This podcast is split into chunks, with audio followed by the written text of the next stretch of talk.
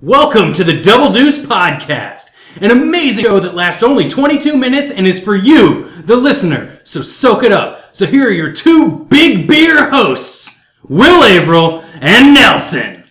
Hey, Will, hit the timer. Fuck it! Damn it! Stackadoos! Yeah, are you tired of the structure of your normal Double Deuce episode? Well, then we're excited to present to you the Decadeuce. It's it's either lucky or unlucky, depending on your belief system, because this is DecaDeuce 13. Ooh. We done 13 of these things. Did you know they don't put a row 13 in planes because it's unlucky and they think people will freak out? Um, I don't know if I knew that or not. The question is if you sat on uh, aisle 13 on a plane and listened to Decadeuce 13, is that is that just imminent disaster waiting to happen? It might depend on how many other 13s get worked in there, but Yeah. yes. What if you have the number 13 tattooed on your neck like the song? Like uh like uh Arabic numerals or Roman numerals. I mean both.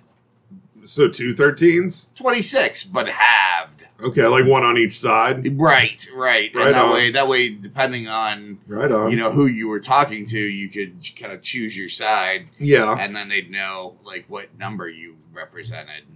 Okay. Yeah. Do they still not put put floor 13s in buildings? I, don't know. I don't know. Uh, we don't have any buildings tall enough in Lawrence, Kansas to have 13 No. floors. Yeah. I wonder too if it's like if they finally gave up on that or if it's still a thing that people do. It seems like one of those things that maybe people would have given up on, but maybe they're like, but why? Man, What if it's hard to fill stuff in there because people are superstitious? we I've got a friend that I feel like I need to bring on the podcast now just to answer this, and that's my friend Nicole, who works for the National Elevator Organization as their social media person. Oh yeah, She mostly makes up elevator puns. yeah. Yeah, yeah. It's hard to get a rise out of her. Oh, Oh, no. Oh, Oh, oh. god, it should Yeah. be easy in an elevator. No, but the rise is the pun part of that. Yeah. Elevators Well, rise. that's okay. I that's mean, fair. Elevators. Where where is the National Elevator Association? Well, that's the thing. She works remotely, so I don't really know where it is. I was just wondering. I That's- there's like a lot of those associations headquartered where I used to live back Yeah. east. Yeah. And and you know I, I I wonder like how high up in the building the National Elevator Association is. Do they like highlight their product by being at the top of the building, or do they realize elevators are inherently a great place to get stuck or uh, fly off of, Yeah. um, like in the movies, and they have their, they're on like the first floor. They just It could be. I mean, back there, there's only there's not a ton of like high rise shit where you would be getting that many floors. To be honest, like Mm. the, the few things that were that high, you could kind of see from a distance. yeah, To be honest, yeah. it wasn't uh, in build up too high. Well, like DC itself's like all swampland and stuff, so they were probably like, "That's this seems like a bad idea to put like ten floors of some shit up in here and wait for it to just sink sink into the into the I don't know silt, whatever that whatever it's made out of. This Decadeuce is like a ten-story building of various double deuce. That's true. We, we, we, got we got sidetracked by elevator talk. I was trying to reel it back in. Did you? yeah, DecaDeuces. It's it's ten brand new little little minis. Little minis, like uh, like each one's a floor on the Mhm. elevator of your Yeah. RL love. We got 10, 10 floors, not including this one. This Right. one's extra. Technically, this is the ground floor. of yeah, this is the basement, maybe. If This you were is- in this England, this would be the first floor, but we're not in England, so this is the ground floor here. Mhm. Yeah, So enjoy the ground floor, and we hope you enjoy And all ten it, it- stories. it- it only goes up from here. I hope. Yeah, it am- at least goes up in number, if Yeah. not in quality. Yeah, these are timeless nuggets of true uh, double deuce enjoyment. Yeah, And we've we- been doing these a long time now. Yeah, we want you to enjoy them, like uh, like like the the little nougats of joy that they are. Yeah, they're nougaty. Mm. Don't maybe if you got some fresh dental work, maybe maybe wait to listen because you don't Yeah. want it like want it pulling out a crown or getting stuck somewhere. Skip back to the episodes where I was talking about getting my root canal that wasn't really a root canal. That that'll kind of you can. Yeah, You I can don't remember that. when that was exactly, but uh, I think it's somewhere in the two hundreds. maybe. Mm, I mean, it was know. a while back. Time has no meaning anymore. You were we. It was pre-pandemic. That's true. We were playing D and D at Adries. Yeah, that was a long time ago. Yeah. So that was oh, I don't know, 2017 Yeah, yeah. maybe I feel like elevators were safer then. than they are now. Yeah, What happened? poor maintenance. Oh, so it's like an infrastructure problem. Yep. Not like this Double Deuce episode. No, it's got so much infrastructure you can ride it till you can't ride it no more. Here it is. Worst country song ever. It's not a bad one. Big Beer hosts. So I'm a pickleball player now. Did I tell you that? No, professionally. No, no, just an amateur, a very amateur pickleball player. Yeah, Uh I you know how I'm doing that leadership Lawrence thing. yeah. Yeah, Is that a well, requirement? Yeah, it's like straight pickleball 24/7. That's how you lead people. You like you have your pickleball bat and you say come with me if you want to live. Yeah. That's just that's leadership 101 from Isn't the it Kansas. I mean, I don't play pickleball. I don't want to tell you how to live, but isn't it still a racket? no, it's pickleball bat. Really? I mean, I don't I, I don't know. I like pickleball bat better than racket. I mean, it sounds it sounds better. I just felt like it still seemed. I mean, it's based it's low impact tennis, really, when you get right down to it. Yeah, it's it's like a weird hybrid of wiffle ball, tennis, and ping pong. hmm Uh, yeah, where where I mean, you- ping you- pong is still essentially tennis, but inside. I mean, that was a little patronizing, but you're not wrong. I'm just saying, all these things Yeah. come from tennis. Yeah. Anyway, so respect like you know, respect I, your elders, Will. I was born on the same day as Henry VIII, like not the same year, but the No. same day, June June Mhm. 28th. That's our Okay. birthdays. And you know, like he was big on on tennis, and I was never real big on tennis, but I'm big on pickleball. I'm high on pickleball. I want to pickleball forever. I want to I want to live and breathe pickleball. I, I I never want to walk alone without my pickleball people and my pickleball bat. Yeah, it does seem know like great? a no. What's that? Well, like all the people who were good at it, they were all like 60 and they were real mad at us because we were young and playing pickleball with with a passion and intensity and lack of technical knowledge that I Mhm. think enraged them. So they had to teach us, they had to beat us down with their rules. Like, this is what you do and this is what you don't do. There are weird rules in pickleball. It's like kind of volleyball scoring, but kind of tennis scoring. Pickleball is a fucked up world. Yeah. I hadn't I didn't know it I knew of its existence, but I didn't understand a lot of the specifics. But then I watched they had that special that Stephen Colbert like hosted and Will Ferrell like put together where they was like a celebrity pickleball tournament. And I watched Yeah. that and so and now I kind of understand. I mean, it's been a little while since I watched it, so I couldn't tell you all the rules at this point, but I feel like I learned them while I was watching that. And I was like, right on. It does seem like some of the there's a couple that are in there just to help if you aren't like really good at it to help balance things out slightly like not letting you get right up in there like rush right up and start just putting shit away right from the get-go it's kind of in there I'm Yeah. like that's probably Yeah. just to help everybody out let them have a nice time before someone like just whips one right past them let let, Yeah. them, let them get involved I mean, I'm just saying, like, it, it's it's a great sport because any sport where I can feel like I'm halfway competent at it Mhm. is a technically easy sport to play.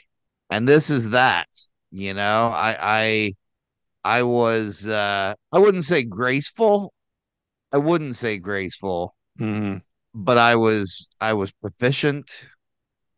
And I feel like that's enough sometimes. Yeah.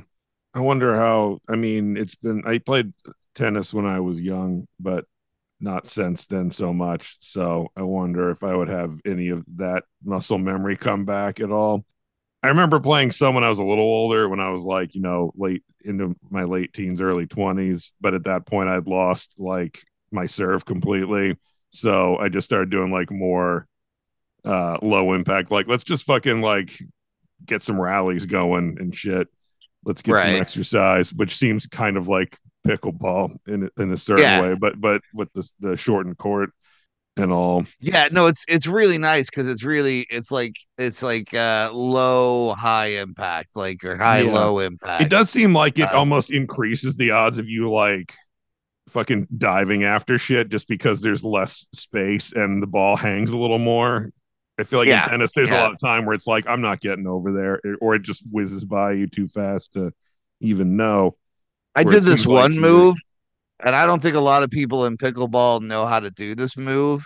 Yeah, where? I like swung for it and the momentum of my swing carried me kind of out of bounds and towards the the next court and I couldn't balance. I realized that if I were to if I was going to try to pull myself back, I was actually going to do myself more damage. Mhm. So I just leaned into the full roll and kind of went it was sort of like a pirouette side roll uh into a kind of crouching position which I then stuck the landing by like sticking my my pickleball bat in the air and putting the other hand back with a jazz hand extension so you kind like of you kind met- of superhero landing it at the end. Of the yeah, day. but like the people who knew how to play, they laughed because they were they'd never seen anything so amazing. They were Mhm. delighted. And then one lady was like showing her friends and laughing and pointing at me because she was so impressed. I feel like there's times where when you're not trying to do something, that's the best way to do it. Like that's how you can pull off stuff like that when it just happens. Yeah. But if you were to try to Yeah. do something like that, you'd fucking kill yourself. Absolutely. So all I'm saying is if you want a challenge and you don't play pickleball, come at me, bro. Come at me. If you want a hard to define challenge, since you- Yeah. you, don't play it and and Will, it's just starting, but it sounds like he can forward roll all over your ass. I'm I'm taking all comers and coming. Uh, uh, no, no, never Nope. mind. I'm- You know what? nope. We're way over anyway. That's enough. Big Beer hosts. Tell me why. oh, now you're not doing it. Tell me why. Uh, Damn it. when Lance second I thought Bass showed up on tell the circle, uh, talk about wine. oh, tell me why. That would have been a really good intro. Oh, okay, take two. Ready? All right. And Tell me why. ain't nothing but a Box of wine. uh, this is wine for the every person corner. Uh, humans of uh, Double Deuce. You like wine. We like wine. We're going to tell you about what we our favorite twenty dollar and under wines are with special guest Melia Stockham. Oh, I'm a specialist in the twenty dollar and under. That's right. Uh, we were actually just having a conversation before we recorded this about um, wines we love that are cheap. Uh, so I'll start with mine. I have two recommendations. One is the classic Bota Brick Cabernet Sauvignon, uh, which is two bottles of wine stuffed into a cardboard box that will last you a good couple of months, um, or much much that less. isn't like because there's like the the half bricks and the full bricks. Aren't yeah, full bricks, full like bricks are bottles? full bricks are three and a half Three and a half. bottles. And Yeah, that's yeah. called the box. And the that's the, Bota box. the box is That's the big right. one. That's twenty dollars, so that's getting on the edge. Twenty ninety nine, so it's right on the edge. But this is ten ninety nine, two bottles and, and, and change. And you're not wrong about the longevity of that. Yeah, I don't know what it is about the Bota boxes, particularly in those reds, that can sit there for a long time and stay fresh, way fresher than a bottle after you uncork it. But if you're looking for a, a classic bottle to take on a date or to a dinner party or just drink at home by yourself, uh, I recommend Campo Viejo. It's uh, it's a Rioja. R I O J A, which I've been told is pronounced Rioja. I'm sure a wine aficionado will stop me if it's not. Uh, it's $10.99 at uh, Cork and Barrel and $12.99 at On the Rocks. Uh, yellow label. It's in the Spanish wines, and it's a great wine. You won't regret it. That's me done. I love that. Yeah. Uh, I'm going into the canned wine zone. Mm-hmm. As a gluten free human, it super sucks to go to like a fun, like a tailgate or whatever, and everybody's drinking out of bottles and cans. And so, with the inception of the of the cans of wine, you can put it in a koozie and kind of feel normal at those kind of places. Yeah. Right, Uh, right. So I feel like you also avoid the there's a certain kind of even if someone is going to drink like 12 cans of beer, there's a certain like you're at the tailgate with a box of wine, and everyone's like, "Oh, drinking the whole oh, box of wine," right? exactly, even though yeah. they're probably going to drink more than You you. just drink 16 pounders of Bud Yeah. Light. Right, Like, right, yes, right. please. it, it uh, lets you like ride ride along with them Right? as opposed to Yeah. I think the other thing too is there's something really kind of like tactile, right, about mm-hmm. holding a can. Yes. When you're watching a game or whatever. It just I didn't realize I would miss it until I did. Now I've been gluten free for like. God, twelve years or something. Yeah. I might not Yeah. be young, but but I, I do. I I have been a fan of this. So they have a few that are good. Underwood. Uh, the one I'm having this evening is called the Crafters Union. which bo- is both about like craftsmanship and unions. I- I mean, right? I mean, you couldn't get a more Lawrence wine. more- yeah, yeah. Uh, right tonight, I'm having the uh, Pinot Grigio. It's not bad at all. They also the fun part about the the cans is you can get some bubbles. So they'll have like a like a fizzy rosé, some of those things because it it works in the. You don't get fizz from a box, but you can from a can. So, uh, if especially if you're like on the go or you're going to go to a party, this this wine in a can, Crafters Union, Underwood, What's the price point for, on, on those? Oh, I think it's about maybe six, seven dollars a can. Okay. And they say two cans equals about a bottle, okay, right? There so you it's go. it's a. I'm looking at this. I, th- I mean, it looks just like a 12 ounce can, like Yeah. like what a beer. It does. It look does. It looks. I thought it was just like a craft beer when, Yeah. I, when I first sat like. down. Right, and then nobody is going. Why are you drinking wine at a tailgate? Mm-hmm. Yeah. Right, like it, Yeah. it does. It looks like a Colorado fancy beer. Yeah. but it's not. This is wine. so so check them out. They're usually in the cold section too. You have to go to like a little like wine fridge mm. place. Yes, and they're like in the door. Yes. So- Next to the Fireball cinnamon malt liquor that is mislabeled.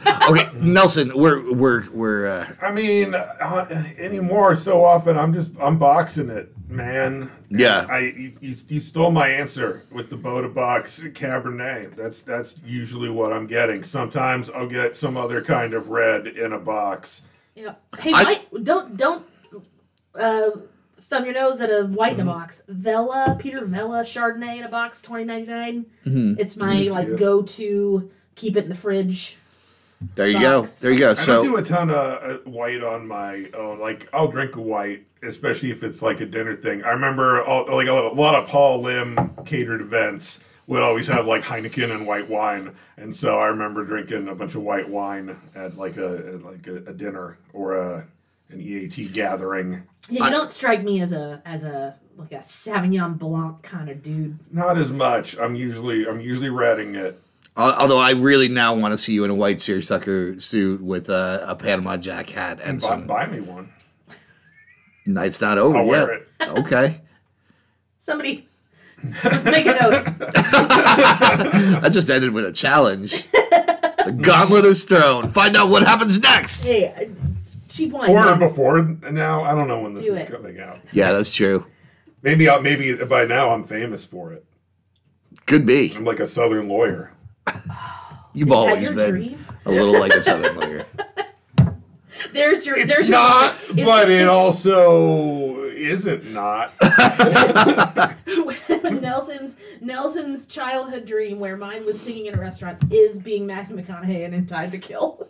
I feel like I don't I don't know. It sounds like a lot of work to be a southern lawyer. I want to be a retired southern lawyer. He's still like a fixture in the town in the suit, but he doesn't really try cases anymore. He spends most of the time in the club with the velvet chairs. Mm. I like own like my name is still on a law practice, but Matthew McConaughey's running it now. I'm Matthew McConaughey's like mentor.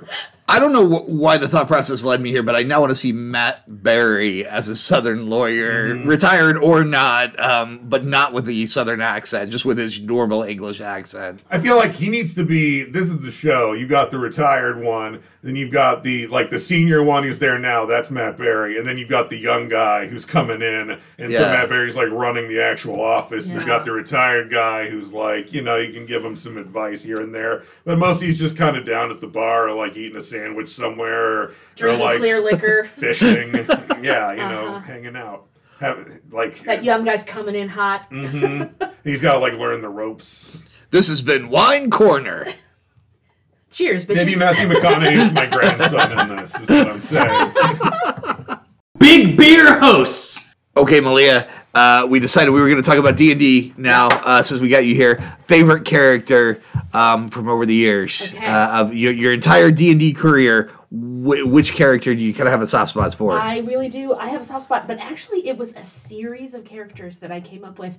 I was really into the show Orphan Black, and um, I created a series of half elves. And her first name was Crimson, and they were clones of each other, but they didn't know. And so, so I had like like six of them. So Crimson Centurion was a half elf ranger.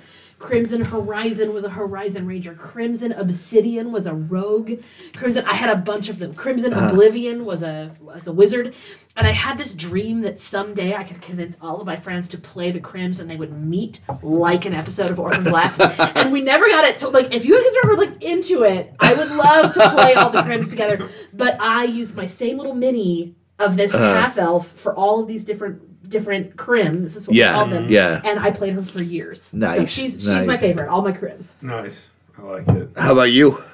You know, I mean, there's been a, a bunch I've liked, but there's one I, I didn't. I haven't played him a bunch, but I want to use him again some more. I made a character that I really liked named Harold Peters, who was, but he was he was a combination of the uh, the Brad Neely Wizard People Dear Reader Harry Potter and uh, the Nabokov Pale Fire, and so he was like the Harry Potter. It was also uh, uh, Harengon, like a rabbit person, and so, uh, but he was like he was the Brad Neely Harry Potter, but there was the the Pale Fire, like uh, I don't know if you've read it. There's a guy who is. You're pretty sure, especially as it moves along, that he's just an insane person. But as he's giving this monologue, he's like a deposed prince who's in hiding with people hunting him and shit. Um, and so there was the idea of like maybe he's Harry Potter, maybe he's just fucking insane, and none of that shit happened at all. but he was like suspicious of things. a lot of time he talked to himself and his little like model horse at night. Uh, he was a lot of fun. I was the DM for that. It was it was great. it was great. Um, I, I think I think my favorite uh, to play uh, actually uh, was probably two. Uh, it was it was a, a, a couple of half elves, um, and Heath, and uh, was a, a detective, uh, and and uh, the DM let me do kind of a the the like an early investigator um, type character, and Heath was a gunslinger. Um, this was on the Pathfinder system. So Heath was a gunslinger, and they were trying to get to the new world. And uh, my favorite thing about them was that they were they were saving money for the new world. And Pankin was, you know, kind of a, a, a selfish, uh, introvert, uh, crazy dude. Um, detective he was like one of those mad genius kind of guys and heath got killed in a, in a in a game and had to be resurrected and Pankin could either pay the full price and resurrect him as a half elf or uh, was given the option to like for cheap or resurrect him, but they didn't know what race he would come back as, uh, and he was like worried about like them making it to the new world. So he's like, just do the cheap one, and so Heath came back as a kobold. So uh, for the rest of the game, like Heath is this fucking tiny lizard person, and Pankin's still a, a, a tall, uh, you know, lithe half elf, and um, they had a, an incredibly interesting relationship with one of their friends who turned out to be a mass murderer, which is a story for another time. character I liked. It was it was the the like his Moriarty was in his same adventuring group, and they were investigating his murder spree with him, like in his secret identity, helping him investigate his own crimes. yeah, but with a with a critical fail, he ended up trusting that character, the, his Moriarty, more than anyone in the world, right? Like so, so here you have one guy committing mass murders uh, and one guy like trying to find covering him. a lot of his tracks, but there was like a few things that slipped through. But you had rolled so badly, you were it was just like chipping away at your your absolute confidence until finally you're able to be like, wait a minute. It was good times, good times. Anyway, what's your favorite D and D story? Hashtag Double Deuce D and D me. What? That was a good ending. It was really good.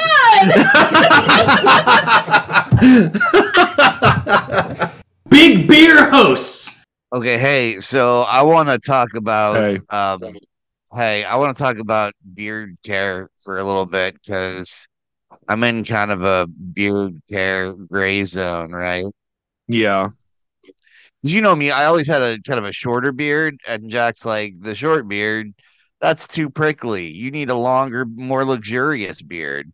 And I said like Nelson, and she said, "Yeah, yeah, like Nelson." And I said, "Well, I don't know. I- Okay, but then there's some things that get in the way of that, and that's like, um, I, my beard hair is What gets a little in the way? scraggly. scraggly. Well, it's kind of it gets a little scraggly, yeah, and it's like also I'm not great at trimming my own beard, and also I've been using beards and beard like like paste, beard paste, beard paste. and yeah, it's like What's beard it's like paste? well, it's like a like a kind of like an oil, but it's like a paste. Like it's a it's a lavender scented sort of, which I like the lavender. Don't get me wrong, but I feel like the paste is making my beard flaky because I I wear like a black shirt and I get beard rough. Is that what you call dandruff for beards? Beard rough? I mean, I don't know that it's separate, but maybe. I don't know. I didn't know that that was a thing. Well, I get it, and I think it's maybe because of the paste. So I guess my Could be. question is, and maybe you don't have an answer. Like, do you use any products? And if so, do you ever get beard rough? Uh, no and no. Wow, that was the quickest episode ever. I mean, I, I like I use the like shampoo conditioner stuff when I'm washing my hair on my beard. But Yeah. that's really all I do. Yeah. And then I just comb it, you know, when I'm done out of the shower. my my weird hairdresser Douglas. I've talked about him on the show before.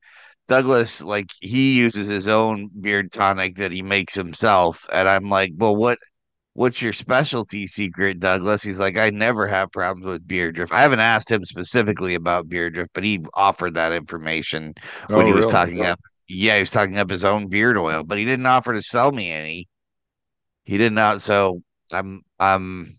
He's So the keeping it a long and short of it is, what's that? He's keeping it a secret. He is. He is. And the long and short of it is, I had to sign up for some samples. Mm-hmm. Uh, I, I, I signed up for some samples based on an ad I saw on YouTube, and now I think I'm members of a.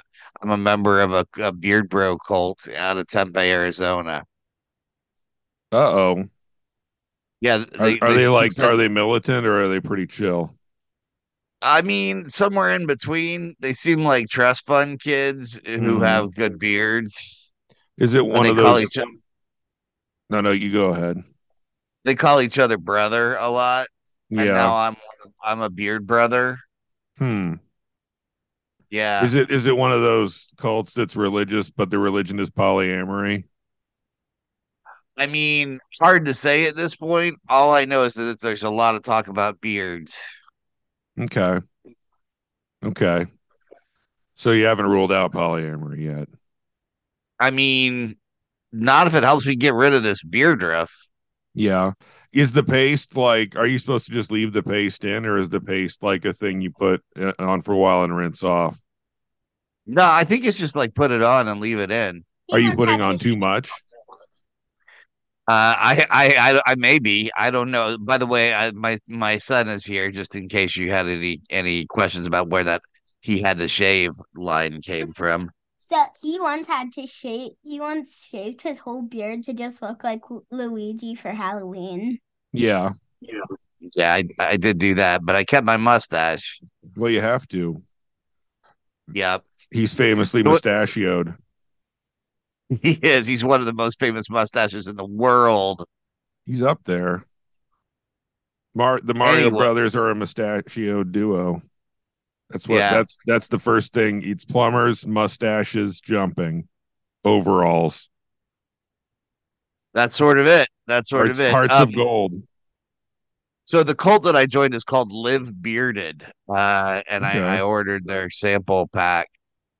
Um, I mean, they're really they're bearded men who talk who call each other brother. Is that a good place to be, or is that a bad place to be? I mean, they could just be monks. That's true. That's that's true. They could. Monks of Tempe dedicated to beard products. Yeah.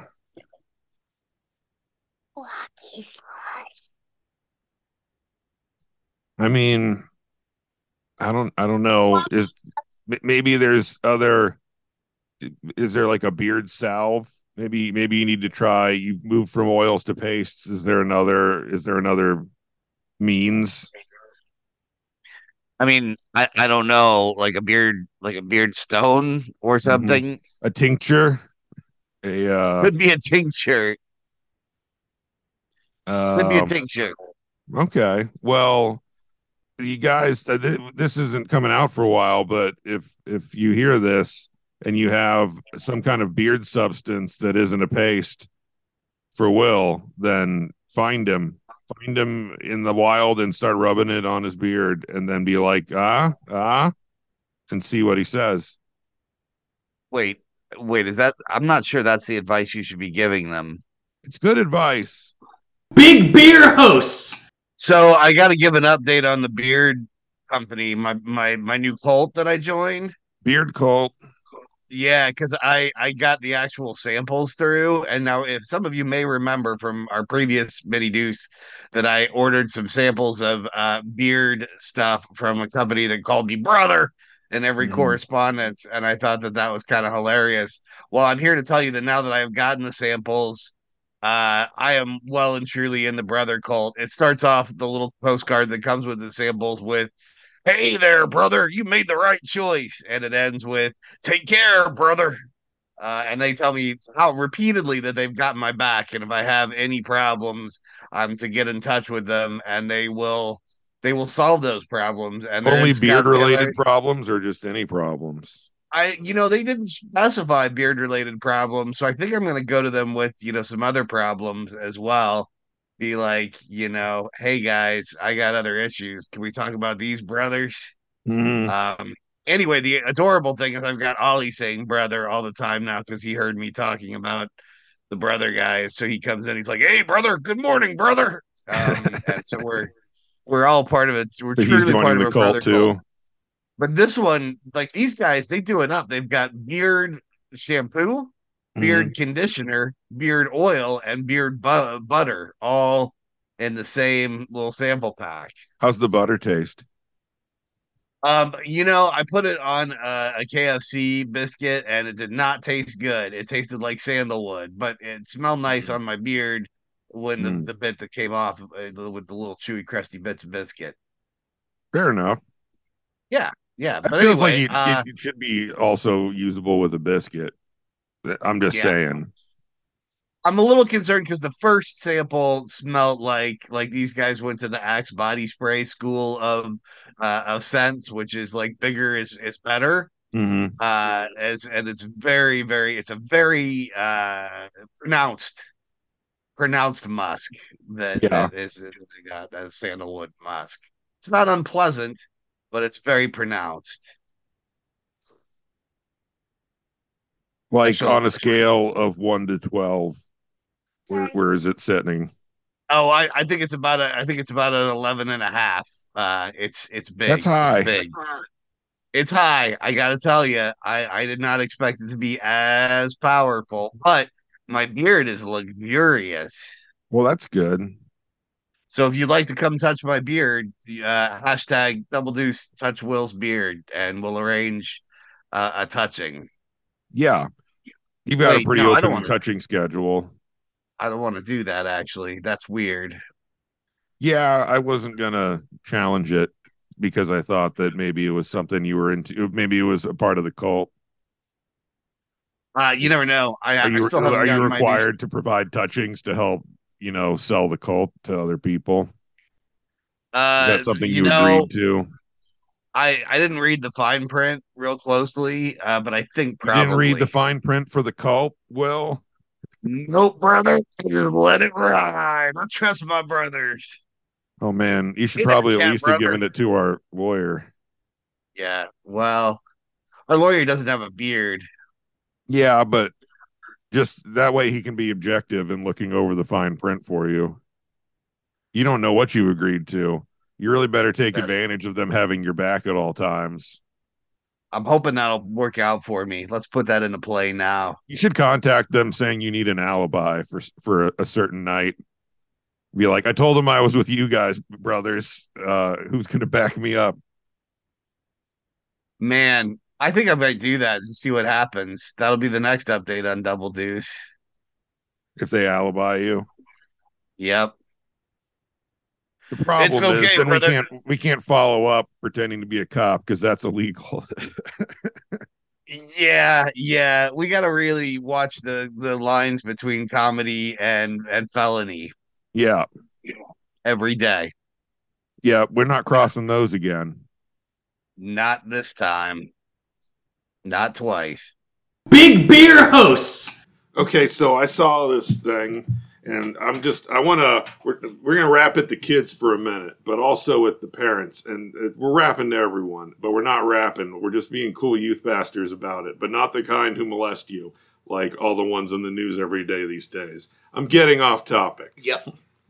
So I read this thing, and it was like uh, there are fifty percent fewer like teens say they hang out with their friends every day than back in the '90s and then like the report, the people like their takeaway from the report was like it's because of smartphones, and that felt like a weird takeaway Yeah. because yeah. like where do the teens go to hang out every day together? Where can they go?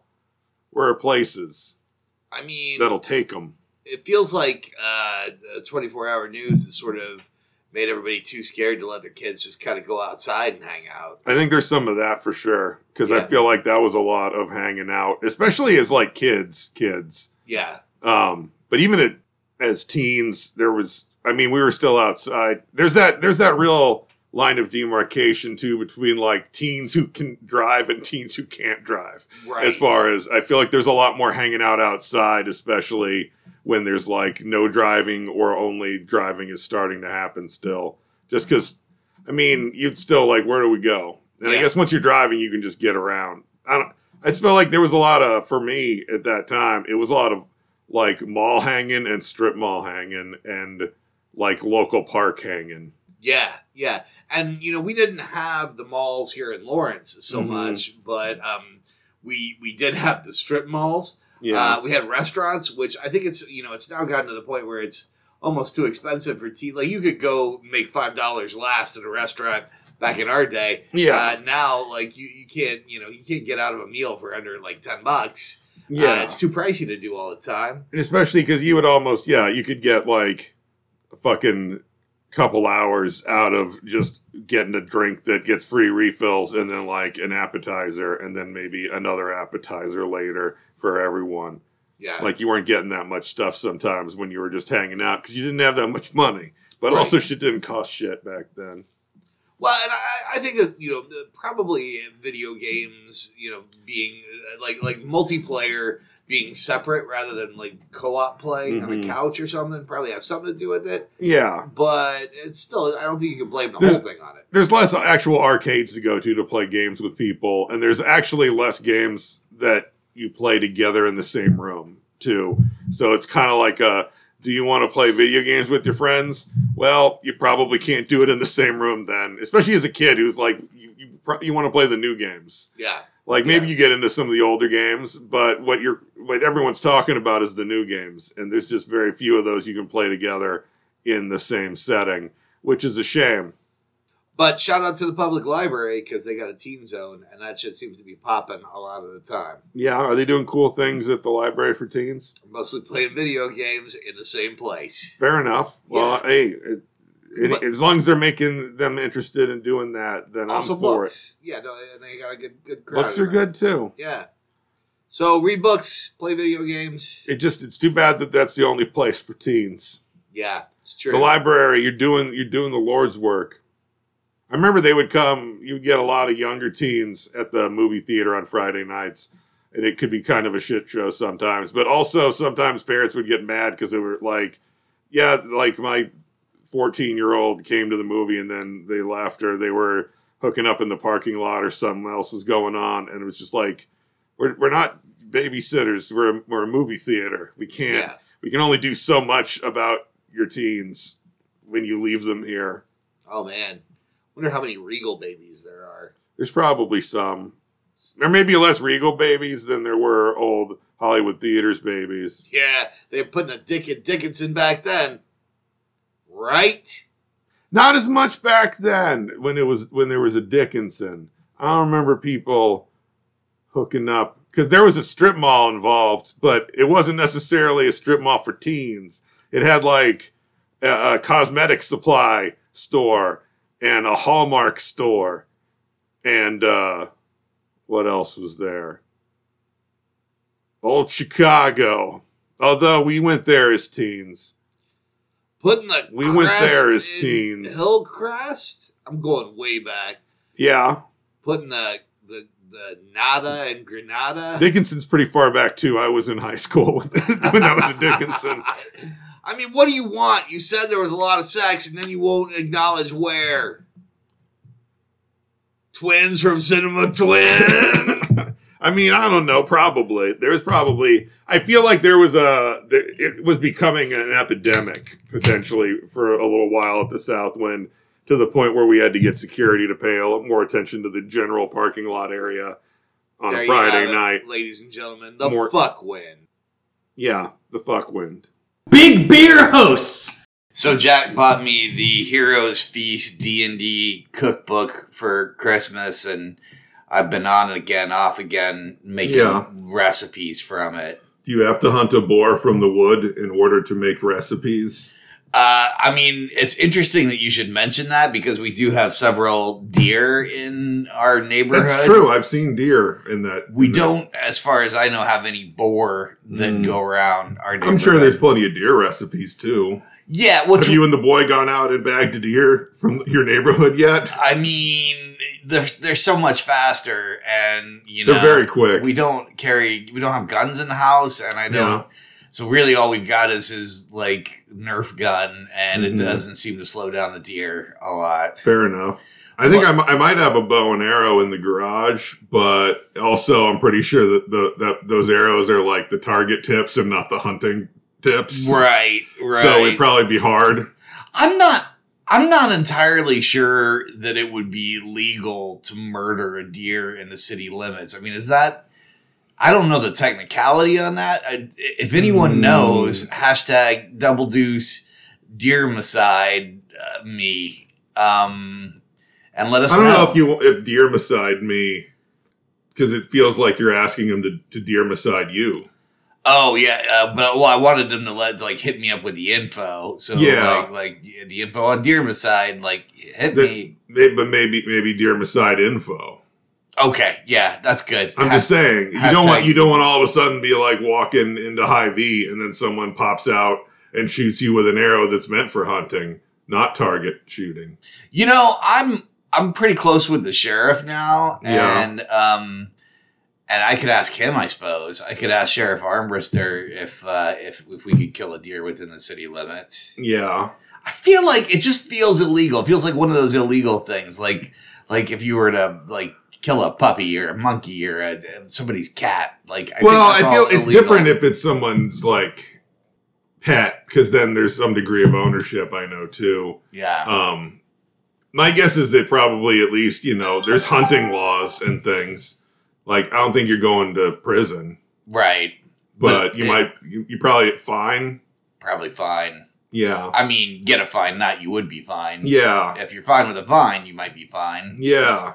But who's fine with a fine? It's one, it's one of those laws that's legal for the rich. anyway, so the recipes are pretty much Yeah. like the recipes you can look up online, except they have a bunch of verbiage that's like, oh, this is a good one for travelers when they come in packaged from a day's adventure. And uh, So it's optimal if you're running an old timey inn. yeah, yeah. If Mm-hmm. you if you are uh, if any of my friends are running an old timey inn where there are adventurers, and there are so few of them these days, it's a dying breed. Uh, let me know, and you can borrow a recipe from my my Heroes Feast cookbook. I made hand pies, uh, uh, gnomish hand pies. They Would you put sweet or savory?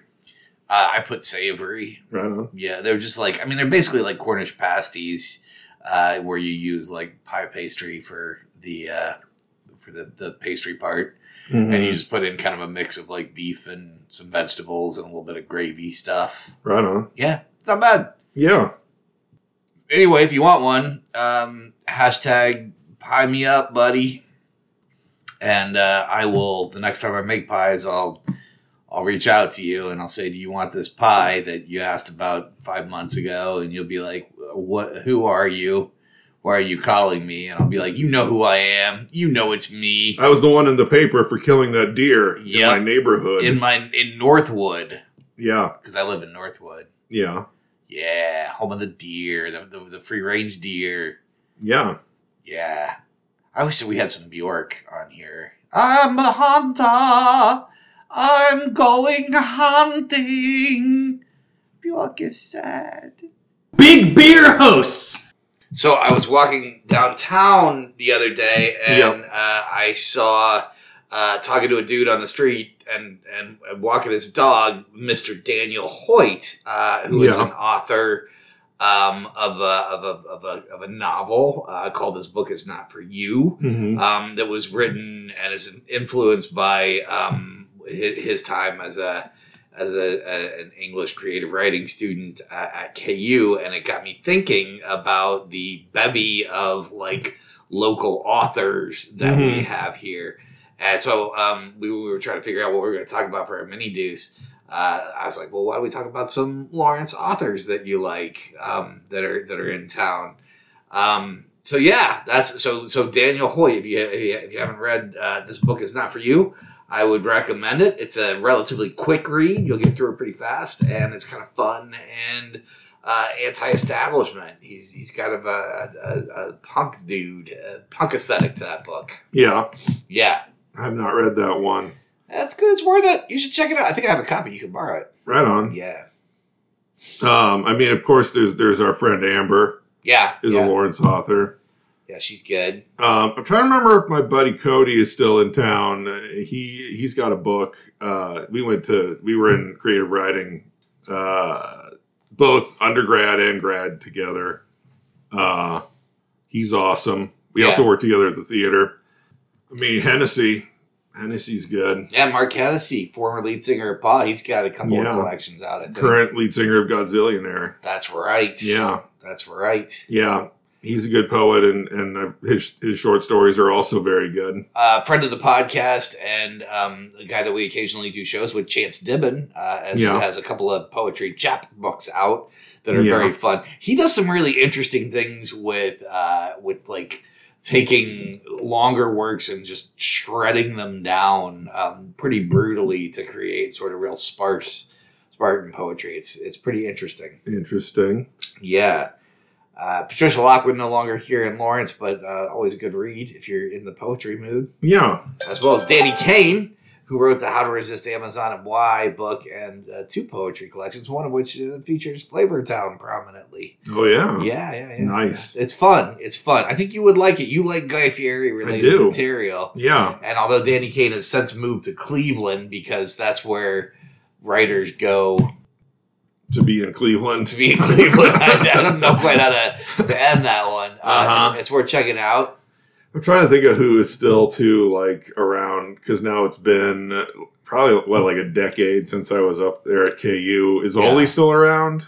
Motorman's a good book. Yeah, yeah. I think- I Uh, think Ohle might still be around for sure. I'm guessing Mike Johnson's still around. He's got good poetry. Uh, Um, there's uh, there's starting to be some more poetry nights. I think the the replay is Chance is running one at the replay, and I think there's another one at the tap room that happens semi regularly. So if you're into poetry, it's a good time to be in Lawrence. Now, whether those will be going at the time of, of publication, you know, who knows? Mhm. Uh, that's another thing that we know about Lawrence is stuff pops up and pops out all the time. Yeah. But uh, know that there's some good writers here. Look around you. You'll find them. Uh, Wonder Fair is a great place to go to find local authors, as well as the Raven Bookstore. Yes, both of them. Yeah, we recommend them, and they're very nice there too. Super nice, So nice, it'll make you uncomfortable. but not too uncomfortable. No, but un- maybe uncomfortable enough to write about the experience, Maybe. and then you too could be a Lawrence author, That's all you need. Just be uncomfortable and write it down. and then smoke on the back porch of the pig. Voila, you're a writer. Yep. Yep. That's how I did it back in the day. That's how we both did it back in the day. Then we quit smoking, and Yeah. so the writing got a little harder. Yeah, it's hard when you build in that uh I feel like there's just that that uh that mechanism and then trying to like get your your your I can't think of the word uh your routine down Yeah, but yeah. changed Yeah. No, the, yeah. the ritual, the ritual, we talked about it, the ritual of like having a cup of coffee in one hand, a cigarette in the other hand, looking Mhm. over what you did the day before, yeah and then going. Yeah There wasn't anything quite like it. There's not anything quite like it. no it also just uh, a little bit of the the nicotine focuses your brain a little bit uh Yeah. So there you go, kids. Uh, don't smoke, but maybe find a nicotine patch. Nicotine's a hell of a drug but don't do it I guess that's it That turned into a PSA. yeah yeah Big Beer hosts. So Nelson, I feel like we've been really slow at harnessing the power of uh, of, of AI. I disagree. We jumped on that train early and then jumped right off again, like very hesitant hobos. Well, I want to I want to bring it back because I wa- I I asked uh, ChatGPT to write a mini deuce Okay. uh, of you and I talking, and so we're, now we're going to have a dramatic reading by Yeah. by Shawn and Keezer as True. us. We, yeah, because we can't because of the strike. We're like we don't want to participate, but we will bring in scabs. We will bring in scabs. This was not written by a, a member of the Writers Guild, so I think we're ethically We're- what we're trying to do is prove the necessity of writers here. Right. So here is uh, Like on our normal episodes where we script everything out intricately beforehand. if AI wrote Double Deuce, this is what it would sound like with Shawn as Nelson and and Keezer as me. Ladies and gentlemen, welcome back to another exciting episode of the Double Deuce Podcast. I'm your host, Nelson. As always, I'm joined by the one and only, the man with the master plan, Will. Thanks for the intro, Nelson. It's great to be here once again, ready to dive into the world of topics that make us laugh, think, and everything in between. Absolutely, Will. And today we want to talk about something that has been on our minds lately the power of human connections. In this digital age where screens dominate our lives, we often find ourselves longing for genuine, face to face interactions. That's right, Nelson. We've all experienced those moments when we're surrounded by people, yet we feel completely isolated. It's like we're in a crowded room, but we're the only ones there. Exactly, Will. and that's why we believe it's essential to cherish and nurture the connections we have. Whether it's with friends, family, or even strangers, these connections have the power to lift us up, inspire us, and remind us of our shared humanity. Absolutely, Nelson. When we take the time to engage with others, we learn and grow. We gain new perspectives, broaden our horizons, and challenge our own beliefs. It's through these connections that we become better versions of ourselves. And it's not just about the big moments, Will. Sometimes it's the small gestures that can make our world of difference. A smile, a kind word, a listening ear. These simple acts of connection can brighten someone's day and remind them that they matter. That's so true, Nelson. We often underestimate the impact we have on others, but the truth is, a genuine connection can create a nipple, a ripple effect, spreading positivity and compassion throughout our communities. Absolutely, Will. So let's make a pact right here, right now, to be more present in our interactions, to put down our phones and really listen to the people around us. Let's foster those connections and create a world where everyone feels seen, heard, and valued. I couldn't agree more, Nelson. It's time to reclaim the power of human connection, to celebrate the beauty of genuine interactions, and to build a society that thrives on empathy and understanding. Oh, God. Well said, Will. And on that note, we'll wrap up this episode of the Double Deuce Podcast. Thank you for all your turning in and joining us on this journey. Remember, together we, We can, can make, make a, a difference. difference. Wow. Dude, I sound like I have gas. Yeah. yeah. Something. That was pretty much. I don't know how you can tell the difference. No, they it nailed our pattern and our and our obsession with referring to each other directly by name. And our genuine uh, desire for human connection. Yeah. Yeah. You heard it here first, folks. Mm-hmm. The AI. desperation in our in our, our hearts and souls. I like it. Oh no. I'm doing Keezer doing me. Mm. Ah!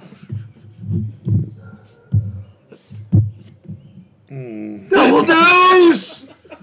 Many! Union strong. Big Beer hosts. So you know my kid. I, yes, we've met.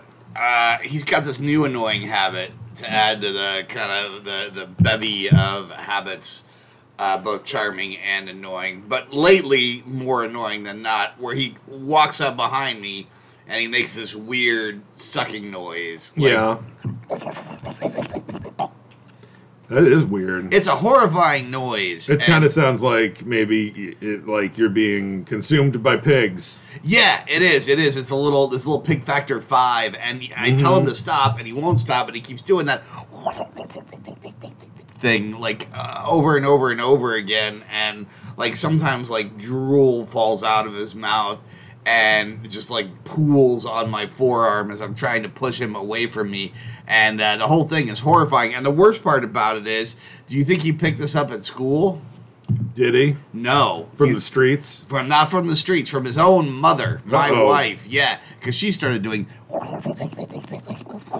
She started doing that uh, to me. Yeah. To annoy me. And he uh, caught on. And he caught on. He, he saw it once in action. He learned it by watching her, He learned it from watching her. and that means you can't turn to her for support in this. No, she laughs at me. She laughs Yeah. at me and she eggs him on.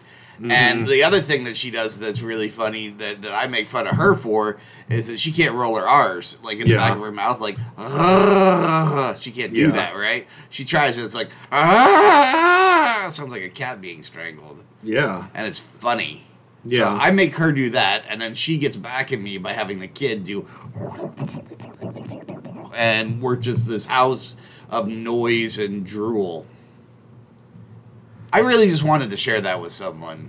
yeah. Now you've shared it with all sorts of people. Yeah, yeah, like our our Patreon listeners. No, this is for everybody. Oh yeah, This isn't everybody. everybody and our Patreon listeners. And It's hey, true. They probably will listen to it also because because they listen more than the average bear. exactly Everybody, you should join our Patreon so you can get all the hot perks. the perks are hot. Yeah. I just wanted to leave that little that plug in there because uh, Yeah. I finished my story and we weren't quite out of time. Yeah, But Yeah. now we're coming close. yeah. We're on the home stretch here. This is the end of a whole DecaDeuce and everything. So I feel like we do need a big finish. Does anybody make really hideous, annoying noises at you on a daily basis? Yes. Mm-hmm. And where? Where? Like in your home? I mean, In, in your workplace? it can be on the street. wherever. We want to know. Hashtag uh, slurp friends. DD. um, uh, hey, uh, uh, another sort of timeless little nugget while we're on the the the uh, the weird um, hashtags. Yeah. Uh, Brian Moss, uh, listener, Patreon What's weird about that hashtag? Slurp Friends DD, nothing, Yeah. Nothing. But Brian Moss, a longtime listener, uh, Patreon supporter, He was uh, at the last live show. sent me a message and he said, "Do you ever actually look at the hashtags that you say on the program?" And I had to admit, like Brian, I don't even remember the program like five minutes after recording it. There's no way I go back and look up the hashtags. But he's like, "You should," and then he sent me a picture, and it was. Um, it was uh, Double Deuce Nights uh, from one of our, our, our, our podcasts with um, what's his name, Hollywood Nights guy. Uh, why is it eluding me? Um, Uh, Bob Seger. Bob Seger Yeah. Mm-hmm. looking all Bob Segery, and it said Double Deuce Nights in that Bob Seger font. Hmm. And I just want to give a shout out to Brian for that because I thought it was very clever. Brian, you're a very clever boy. Thank you. And if you have someone who makes uh, weird slurping noises, let me know. Yeah. Hashtag slurp friends. This is this is a DD. this is a this is a safe space for slurp noise sufferers yeah, yeah. and slurp noises. Frankly, I mean, we don't shame. We don't no, shame. because like you're gonna have to do them into the microphone for them to be picked up. So, like, it won't be crouched behind somebody drooling necessarily. Don't drool on the mic though; it's expensive. As Romeo said to Juliet in Act Three, Scene One, the balcony scene. Yeah, Slurp again, Bright Angel. Yeah, He said that. he did. It it was people didn't understand why until now. Yep. We solved it. Yep. You tried to get one on over, uh, one over on us, old Shakespeare, but nope, the double deuce too quick for you. We got there. Yep. Slurp friends. Fucking damn it! This has been Double Deuce Podcast. If you thought the intro sounded bad, this outro sounds even worse.